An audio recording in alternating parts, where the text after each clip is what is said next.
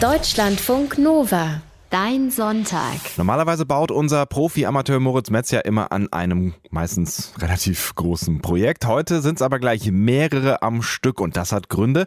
Vor allem einen, die Republika, die größte Netzkonferenz in Europa und die hat diese Woche in Berlin stattgefunden, von Mittwoch bis Freitag und Moritz war auch mit dabei. Hat euch hier in Deutschlandfunk Nova erzählt, was da so los ist und hat den Menschen da erzählt, wie man eigentlich ordentlich Netz bastelt in seinem Vortrag. 99 ganz legale Netzbasteltricks. Und ähm, er hat auch täglich äh, Bastelworkshops gegeben am Stand von Deutschlandfunk Nova, quasi mit dem Meister selbst. Und die drei Projekte, die Moritz da mit Freilingen verbastelt hat, die probieren wir heute mal aus. Die Überschriften lauten wie folgt: Kinetischer Sand, Kabeltacos und Reißverschlussklinik. Moin, Moritz, zurück von der Republika in der Bastelwerkstatt in Berlin.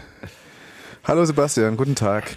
Ich muss gleich eine Sache dazu sagen. Ähm, den, die Kabeltacos habe ich nicht selber gebastelt, sondern da ist dann jemand eingesprungen wegen meines Vortrages, die mhm. Produktdesignerin Anne Will. Aber wir können heute trotzdem darüber reden, wie man Kabel richtig zusammenrollt. Da gibt's nämlich ein paar Tricks. Und vor allen Dingen auch Redebedarf, weil es ist ja eine ja. gar nicht so einfache Sache und die sind ja immer verknotet. Wirklich immer, immer verknotet. Ja, furchtbar, ja. Aber furchtbar. wir fangen mit der ersten Überschrift an und die lautet kinetischer Sand. Was ist das in Gottes Namen? Das ist eigentlich äh, ein Spielzeug, ein Kinderspielzeug, was so seit einigen Jahren so ein Hype-Trend-Produkt geworden ist. Das kann man so im Spielzeugladen kaufen und da ist so eine Masse, die aussieht wie Sand, aber die kann man so komisch kneten und die hat so eine ganz eigen, also es ist so eine komische Mischung aus Knetmasse. Man kann das auch richtig so schneiden, aber wenn man diesen Sand dann so fallen lässt, oben an ein Stück in der Hand hält, dann fällt er so ganz langsam runter und ich habe dann auch mal, was heißt eigentlich kinetisch, habe ich mir dann überlegt mhm. und das äh, eben, das ist so eine in der Physik so eine Fachrichtung das, äh, das ist so die Bewegungslehre letztlich. Und dieser Sand bewegt sich einfach sehr eigenartig, wurde deshalb schon früher so für therapeutische Zwecke eingesetzt, aber hat auch so was Beruhigendes, so vielleicht wie dieser Trend der Fidget Spinner. Okay. Wofür braucht man den außer zum Spielen? Zum Spielen. Zum Spielen. Punkt. genau, also zum Spielen oder zum Beruhigen, das ist kein äh, richtig sinnvolles Ding, aber mhm. es macht irgendwie Spaß damit. Und wir hatten das eben bei der Republika am Stand ähm, selber dann gemischt und versucht dann ein eigenes Rezept zu finden. Da gibt's einige im Netz und das ist halt ein guter Beweis wieder mal wie, das war auch so die These in meinem Vortrag, dass man einfach wahnsinnig viele Informationen über wie man was basteln kann und so weiter einfach dann gleich wieder im Netz findet. Es gibt dann da verschiedenste Rezepte und Tests und so weiter. Leute, die dann selber versuchen, kinetischen Sand herzustellen. Dann äh, das haben wir probiert. Bevor wir zum, zum besten Rezept äh, kommen, ähm, vielleicht erstmal, woraus wird der grundsätzlich so hergestellt? Also normalerweise wird der hergestellt aus ungefähr 98 Prozent Sand. Logo. Mhm. Und zwar aus Quarzsand. Ähm, das ist, äh, ist besonders feiner Sand. Also es gibt ja bei Sand so verschiedene Stufen. Ähm, wenn die Korngröße sehr klein ist, dann ist es eben auch Quarzsand. Ähm, Sand ist im Mittel größer, gröber als Schluff. Das Wort habe ich auch noch nicht gehört, Schluff. bevor ich es bei der Wikipedia nachgelesen habe. Schluff. Und ja. aber feiner als Kies. Also ist ja logisch. Mhm. das ist aber, wie gesagt, halt auch so ein Sediment, das sehr natürlich auf der Welt vorkommt. Wobei man sagen muss, dass es mittlerweile durch den ganzen Bauboom und so weiter ähm, eine gewisse Sandknappheit gibt oder es droht, dass es irgendwann eine geben würde. Was ja irgendwie absurd klingt, ne? weil äh, ja, genau. wir immer mehr Wüsten Sand auf der Welt haben. Ne?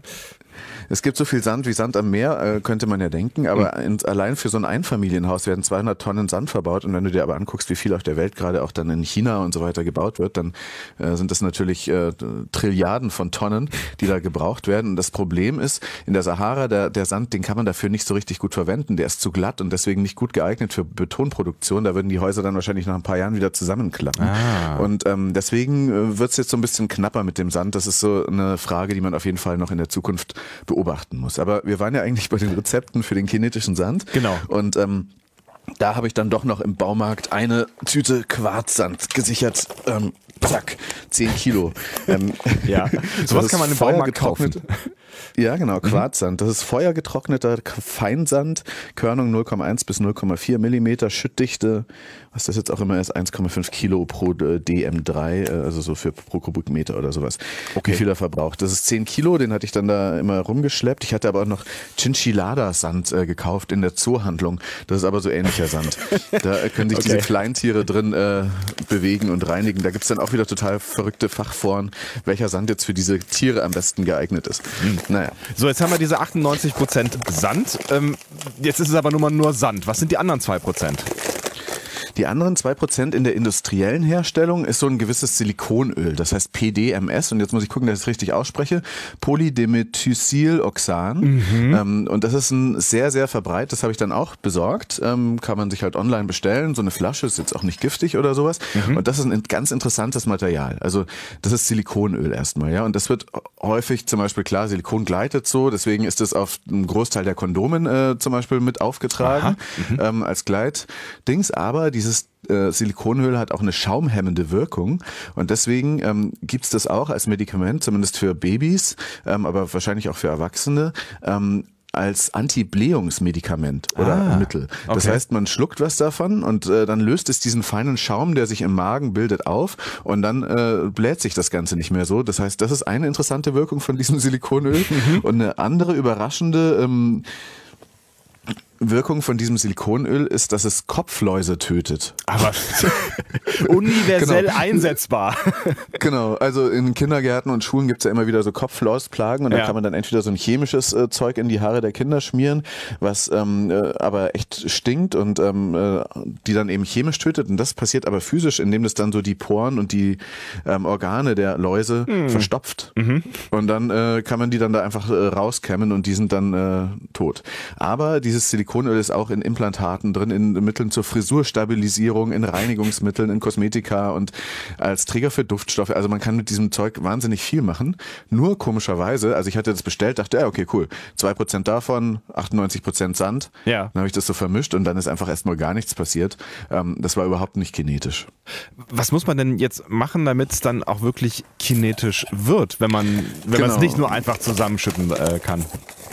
Also die Lösung, ich habe dann so viel in so Chemie vor. Ich fange jetzt hier gleichzeitig mal an, so ein bisschen kinetischen Sand herzustellen. Ich ja, habe so eine Stahlblechschüssel, mhm. wo ähm, jetzt so eine Handvoll Quarzsand drin ist. Und äh, das liegt wohl, dass es mit dem Rezept, wie es die Industrie benutzt, nicht funktioniert, liegt wohl daran, dass die da nochmal ganz speziellen Sand haben. Ähm, vielleicht eher Wüstensand und nicht so Quarzsand. Da gibt es nämlich ganz untere, unterschiedliche Strukturen äh, der kleinen ähm, Teil der Sandkörner. Mhm. Die können entweder scharfkantig sein, dann halten die besser zusammen, oder sie können eben eine relativ glatte Oberfläche haben.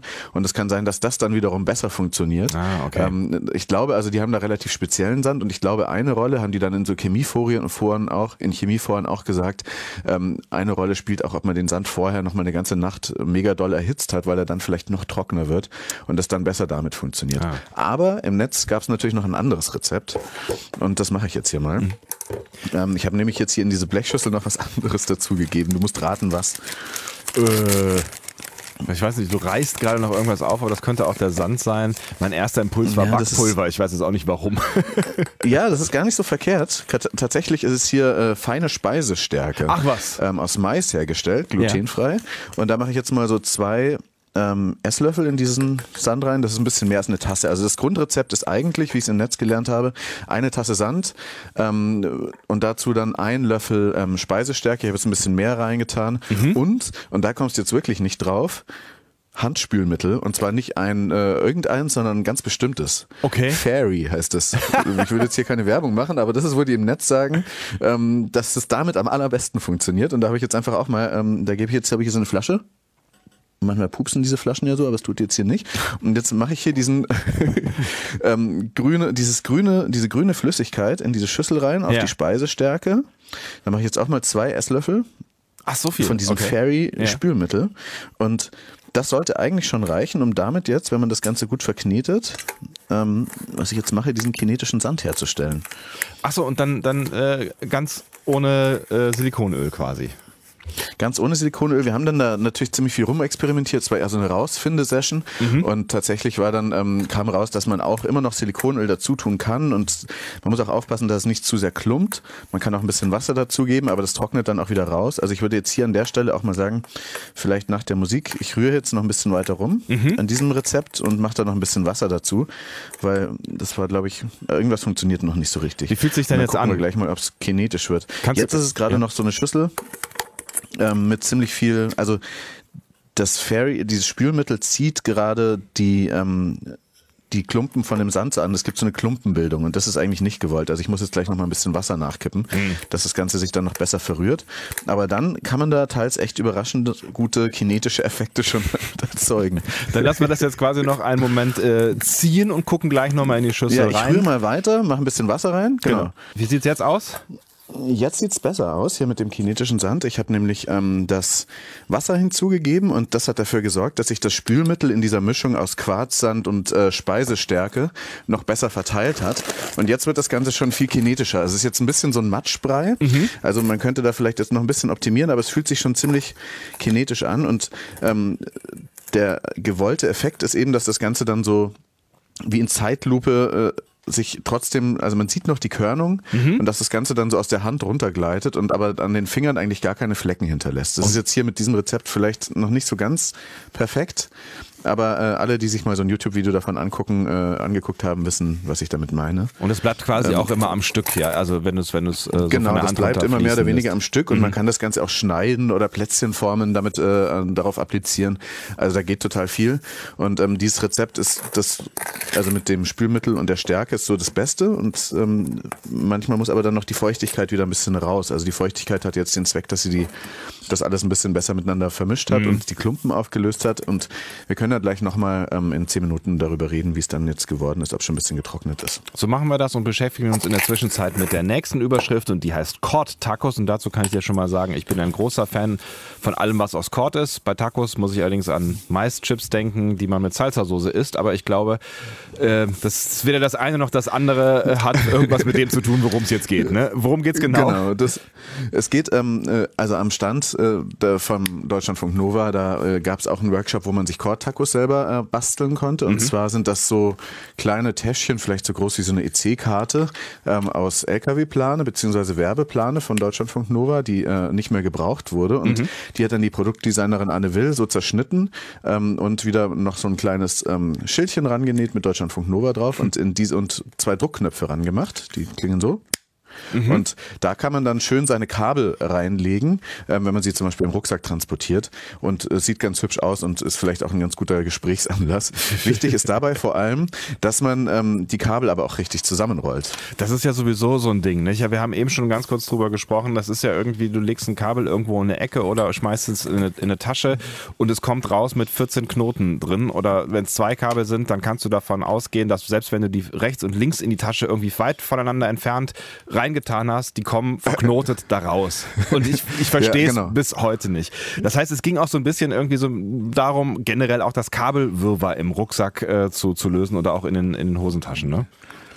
Genau, zu bändigen. Wissenschaftler haben das auch untersucht. Die haben herausgefunden, dass je länger ein Kabel ist, desto höher ist die Wahrscheinlichkeit, dass es sich verknotet. Ist ja logisch. ja. Ähm, äh, und bei Kopfhörerkabeln passiert es auch besonders leicht, weil die ja dann äh, gerade bei diesen In-Ear-Kopfhörern am Ende dann so zwei Kabel haben. Und ich habe hier so ein Exemplar vor mir und das schon wieder, obwohl es nicht lange im Rucksack lag, echt furchtbar verheddert. und dann muss man das Ganze erstmal auseinanderknoten. Ähm, äh, ganz natürlicher Effekt. Und was ich jetzt aber mir so angeeignet habe aus dem Netz, ist halt so ein Trick, wie man äh, diese Kabel gut aufrollen kann, dass das anscheinend anscheinend nicht so gut passiert und dass man sie dann ins Kabeltaco reinpacken kann. Du hattest auch einen Trick. Ich habe auch einen Trick. Äh, soll ich erst meinen erzählen oder willst du erst deinen erzählen? Ja, bitte. Okay, pass auf. Ähm, den habe ich tatsächlich mal in der Anleitung von einem Kopfhörerkabel äh, oder von einem Kopfhörerhersteller äh, gelernt. Der hatte, der hatte so eine kleine Verpackung, so ein Döschen mitgeliefert mit seinem Kopfhörer und da konnte man das Kabel dann quasi gerollt reinpacken.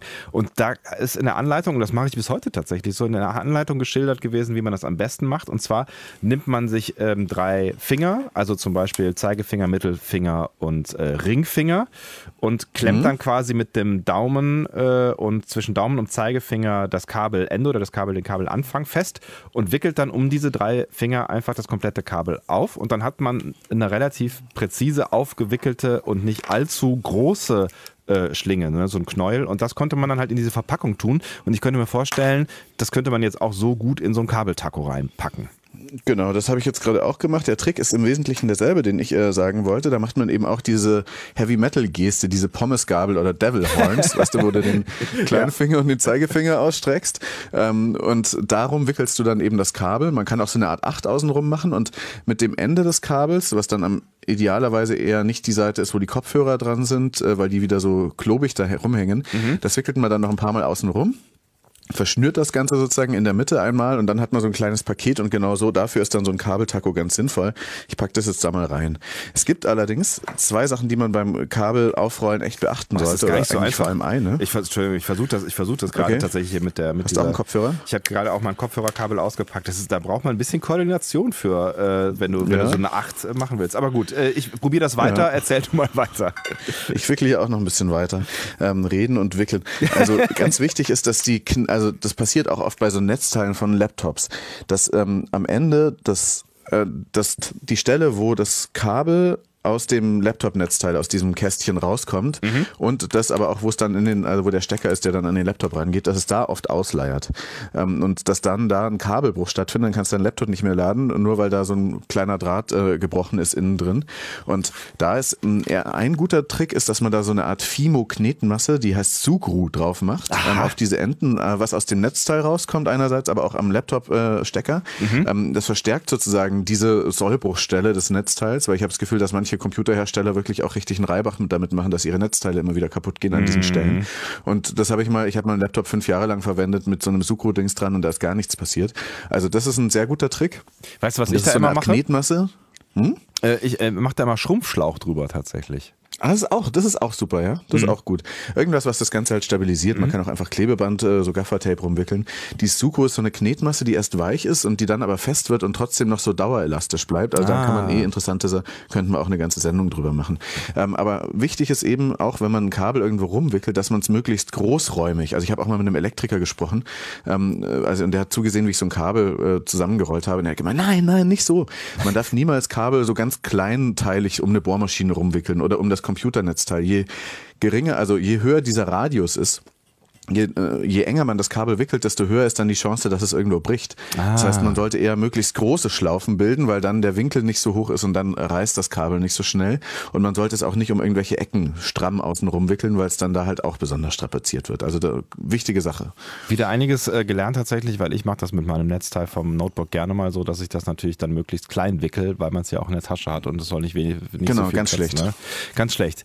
Es ist Netzbastel angesagt hier in deinem Sonntag, genauso wie am Deutschlandfunk Nova stand auf der Republika, der großen Netzkonferenz. Die hat diese Woche in Berlin stattgefunden und da sind wir nicht nur gewesen, um euch zu erzählen, was da so geht. Wir haben auch gebastelt. Kabeltacos zum Beispiel. Oder wir haben kinetischen Sand produziert und Reißverschlüsse repariert. Und mit wir meine ich eigentlich unseren Netzbastler Moritz Metz und sein Team. Und beim dritten Workshop, den du da gemacht hast, habe ich zumindest schon mal die Überschrift verstanden. Es geht um Reißverschlüsse. und die sind auf der einen Seite ja Richtig. mega praktisch, auf der anderen Seite auch gerne mal eine fummelige Angelegenheit. Ähm, vor allem, wenn sie halt nicht so richtig funktionieren, wie sie sollen. Seit wann gibt es hier eigentlich schon diese Reißverschlüsse? Also Reißverschlüsse wurden so ab 1850 von verschiedenen Erfindern entwickelt, hat aber dann noch 70 Jahre gedauert. Das heißt, so ungefähr 1917 wurden sie zum ersten Mal dann so richtig eingesetzt bei der US Na- Navy, bei wetterfesten Anzügen von Lotsen. Und ähm, dann in so Alltagskleidung war das dann erst so ab 1920, 1935. So, also erst ein bisschen später. So lange gibt's die noch gar nicht. Und ich fand halt bei Reißverschlüssen, ähm, die sind so eine Art Sollbruchstelle, auch so ähnlich wie bei den Kabeln. Du hast, du kannst die tollste Tasche haben, den tollsten Rucksack oder Schuhe oder so oder Hose. Und wenn dann der Reißverschluss anfängt kaputt zu gehen, ähm, dann geht damit das ganze Stück oft kaputt. Dabei kann man Reißverschlüsse manchmal echt ganz gut reparieren und darum ging es dann eben in diesem dritten Workshop, den wir auf der Republika gemacht haben. Reißverschlussklinik. Wie kann man denn Reißverschlüsse äh, reparieren? So, so mal erstmal allgemein gefragt. Also es gibt einfach ganz unterschiedliche Fehler, aber meistens ist es ja so, dass ein Reißverschluss entweder schwer geht, dann ist schon Alarmstufe 1 ähm, und äh, dann gibt's äh, zum Beispiel das Problem, dass er sich dann, obwohl er eigentlich geschlossen sein sollte, öffnet oder dass er sich gar nicht mehr schließen lässt. Und man muss jetzt so ganz grob unterscheiden ähm, zwischen äh, Reißverschlüssen, die mit so Krampen sind. Das sind äh, zum Beispiel aus Metall oder auch mit äh, aus Kunststoff, das sind die sogenannten Profilreißverschlüsse. Und dann gibt's welche, wenn du dir das ganz genauer, äh, ganz genau anguckst, da sind dann nicht solche Zähne, die da so einzeln an den Reißverschluss rangeklemmt sind, sondern das sind so Spiralen, die ineinander gleiten. Die heißen dann Spiralreißverschluss. Die sind eigentlich immer aus Kunststoff, diese äh, Spiralen, die da ineinander greifen. Und die sind ähm, oft, also von den Leuten, die da an unseren Stand kamen, um Reißverschlüsse reparieren zu lassen, da waren die größten Probleme eigentlich immer, dass diese Spiralreißverschlüsse von Handtaschen abgeflogen waren. Ah. Und das habe ich gleich viermal irgendwie geholfen zu reparieren. Das hat auch in drei Fällen geklappt. Beim vierten Mal war das einfach schon zu hoffnungslos. Aber äh, diese Spiralen kann man ganz gut einfach mit einem Faden und mit einer Nähnadel äh, einfach wieder auch so spiralförmig da wieder rannähen, wo sie eigentlich hin sollen, wenn sie so ein bisschen von dem Reißverschluss abgegangen sind. Kannst du dir das ungefähr vorstellen? Hast du irgendwas mit Reißverschluss da, außer deine Hose? ja, meine Hose natürlich. Hätte ich das gewusst, dann äh, hätte ich äh, irgendwie meine Jacke angezogen. im Radio, kannst du ruhig so. ausziehen. ich, ich weiß, hm. ja, tatsächlich habe ich sonst keinen anderen Reißverschluss hier in der Nähe, aber ich habe tatsächlich ähm, auch aus Verzweiflung, ähm, weil ich eine neue, relativ neue Hose hatte, ähm, wo der Reißverschluss nicht funktioniert hat, mir einen neuen einnähen lassen, ähm, weil es total albern ist, dass man, dass man die Sachen ja dann irgendwie wegwirft. Also ich habe gelernt, genau, diese, Spiral, diese Spiralreißverschlüsse, das war also eine Sache, die relativ häufig dann quasi in eurer äh, Klinik behandelt werden musste. Gab es noch andere Fälle, genau. mit denen ihr zu tun hattet? Ähm, also ein Fall, mit dem ich selber privat schon öfters zu tun hatte, ist, dass der Schlitten, das sind dann eher die mit den Krampen, also diese Metallreißverschlüsse, mhm. ähm, dass die ähm, nicht mehr so richtig zusammenhalten. Und da liegt es oft daran, dass der Schlitten verbogen ist. Also wir haben schon mal eine ganze Netzbastelsendung nur zu Reißverschlüssen gemacht vor mhm. Jahren. Ähm, und da war ein Fall eben, dass man diesen Schlitten, der da drüber rutscht, dass man den einfach mit einer Zange ein bisschen mehr zusammendrückt. Das muss man so ein bisschen ins Gefühl kriegen, wie doll man das macht. Ja. Aber dann ähm, äh, greift er wieder besser und kann diese äh, Teile wieder besser zusammen machen. Was ein Problem ist, ist, wenn diese Krampen, wenn da eine abgefallen ist. Also ah, einer ja, dieser Zähne, weil ja. dann kann der Reißverschluss nicht mehr richtig zusammenrutschen. Dann hilft es eigentlich nur, den Reißverschluss auszutauschen. Mhm. Oder man klemmt sozusagen diese Stelle, wenn das irgendwie relativ am Ende des Reißverschlusses ist und man den sonst auch noch benutzen könnte, dann näht man einfach an, kurz vor diesem Zahn, der ausgerissen ist, einfach zu, den Reißverschluss mhm. zusammen, so dass man bis dahin dann gar nicht mehr kommt. Ähm, und dann äh, erübrigt sich das Problem, weil man an der Stelle dann einfach gar nicht mehr unbedingt ähm, äh, das, weil der da gar nicht mehr auseinanderrutschen kann. Eine andere Sache ist auch noch äh, bei so Reißverschlüssen an Jacken, also Reißverschlüsse, die sich komplett öffnen lassen, dass dann unten diese Stelle, wo man die Reißverschlüsse zusammenschiebt, mhm dass die irgendwie ausleiert, da kann man so Reparatursets kaufen mit so einem kleinen Blech, was man da drauf klemmt und dann mit einer Zange festdrückt, dann hat man wieder dieses Ding zum Einführen, das ist auch ziemlich gut. Ah. Und ähm, es gibt sogar Ersatzschlitten, mhm. die man äh, wo wieder einsetzen kann. Das ist ja nämlich das Problem, wenn der Schlitten an einer Stelle rausgerutscht ist, dann kriegt man die relativ schwer nur zerstörungsfrei da drauf, wieder auf, sodass diese beiden Reißverschlussseiten äh, wieder da durchgleiten. Ja. Aber die müssen ja genau passen, oder? Genau, es gibt unterschiedlichste Schlitten mhm. und so weiter und Normen da an der Stelle, aber die meisten sind eigentlich von einem japanischen Hersteller. Ähm, die meisten Reißverschlüsse, die Qualitätsreißverschlüsse, mhm. YKK heißen die. Ähm, das ist ganz praktisch. Auf jeden Fall gibt es so Aufsetzschlitten, die kann man im Internet bestellen. Die kann man da draufsetzen und dann klipsen die da so ein an der Stelle und dann kann man den Reißverschluss an der Stelle wieder weiter benutzen. Das ist auch total praktisch. Und ähm, um überhaupt aber ähm, zu vermeiden, dass diese Probleme bei Reißverschlüssen äh, passieren, ist die Pflege von Reißverschlüssen sehr, sehr wichtig. Mhm. Wahrscheinlich mit viel Gefühl auch äh, benutzen ne? und nicht mit Gewalt und so. Ne? Genau, und auch gerade diese Plastikreißverschlüsse sollte man zumachen, bevor mhm. man sie äh, in eine, ein Kleidungsstück mit Plastikspiralreißverschlüssen in, den, äh, in die Waschmaschine gibt, mhm. weil das die dann äh, weniger strapaziert, als wie wenn die so halb zu sind nur. Mhm. Und bei der Pflege äh, ist eine Sache überraschend, und zwar kann man dafür einen Bleistift verwenden. Aha. Bleistifte, äh, gerade bei so mit äh, Reißverschlüssen mit Metallkrampen lohnt sich. Also wenn du jetzt, äh, kannst ja mal an deiner Hose mit Bleistift ein bisschen rumfummeln, weil ähm, dann ähm, würde da Graphit auf die Metallzähne übertragen werden und das sorgt dafür, dass der Reißverschluss besser geschmiert ist und dann leichter auf und zu geht. Weil oft äh, fängt es halt an, wenn da irgendein äh, Fremdkörper irgendwie eingeklemmt ist oder ähm, irgendwas dreckig ist und dann der Reißverschluss nicht mehr sich, sich so richtig leicht bewegen lässt, das ist dann schon eigentlich das erste Alarmzeichen. Mhm. Man sollte also diese Reißverschlüsse immer wieder mal so fetten, entweder mit Graphit vom Bleistift oder auch mit Silikonspray oder auch Silikonöl, wie wir es dann gemacht haben. Das macht äh, schönen Bogen äh, zu unserem ersten Thema zurück. Ja. Aber vielleicht noch den Hinweis, wenn ihr mehr über Reißverschlüsse hören wollt, guckt mal in den Netzbastel Podcast. Da findet ihr irgendwo ganz am Anfang eine Extrasendung über Reißverschlüsse. Kommen wir nochmal ganz genau, kurz auf zurück. Netzbasteln.de ist das gut äh, verlinkt. Gut. Ähm, kommen wir noch ganz kurz äh, zurück zum Anfang. Kinetischer Sand und du hast ihn jetzt ja. schon eine ganze Weile stehen lassen, hast eben noch mal ein bisschen drin rumgerührt und hast gesagt, ja, so ein bisschen braucht er irgendwie noch. Bist du denn jetzt zufrieden?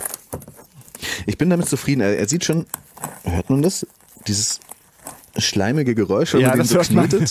ja. Noch ein bisschen mehr. Da gibt es doch so eine so eine Szene im Internet, die total auf solche Geräusche stehen. Stimmt, ähm, ich habe ja. gerade vergessen, wie die heißen jedenfalls.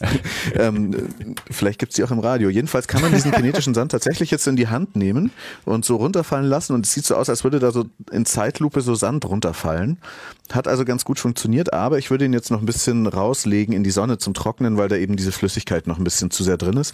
Und dann muss man eben sehen, dass da diese Feuchtigkeitsbalance erhalten bleibt. Das funktioniert nicht ganz so gut wie bei dem kommerziellen kinetischen Sand weil der halt dann mit dem Spülmittel und so weiter immer so ein bisschen austrocknet und dann vielleicht nicht mehr so gut zusammenhaftet. Aber jetzt gerade macht es ziemlich Spaß, damit zu spielen. Es bleibt auch relativ wenig Rückstand an den Händen. Ah. Also Erfolg auf ganzer Angenehm. Linie. Vielen lieben Dank, äh, Moritz Metz. Heute im Netzbasteln 98 haben wir ausnahmsweise mal über drei Bastelthemen gesprochen. Es ist um kinetischen Sand gegangen, es ist um Kabeltakos und Gabelentwirrungstechniken gegangen und gerade um Reißverschlüsse und Fotos, Videos und die wichtigsten Links zu dieser Sonderbastel, Netzbastel, so rum. Sondernetzbastelausgabe, die gibt's im Laufe des Tages. Bei uns im Netz auf deutschlandfunknova.de. Viel Spaß noch mit dem Sand, Moritz. Mach's gut. Dankeschön. Schönen Tschüss. Sonntag, Sebastian. Dir auch. Ciao. Deutschlandfunk Nova. Dein Sonntag.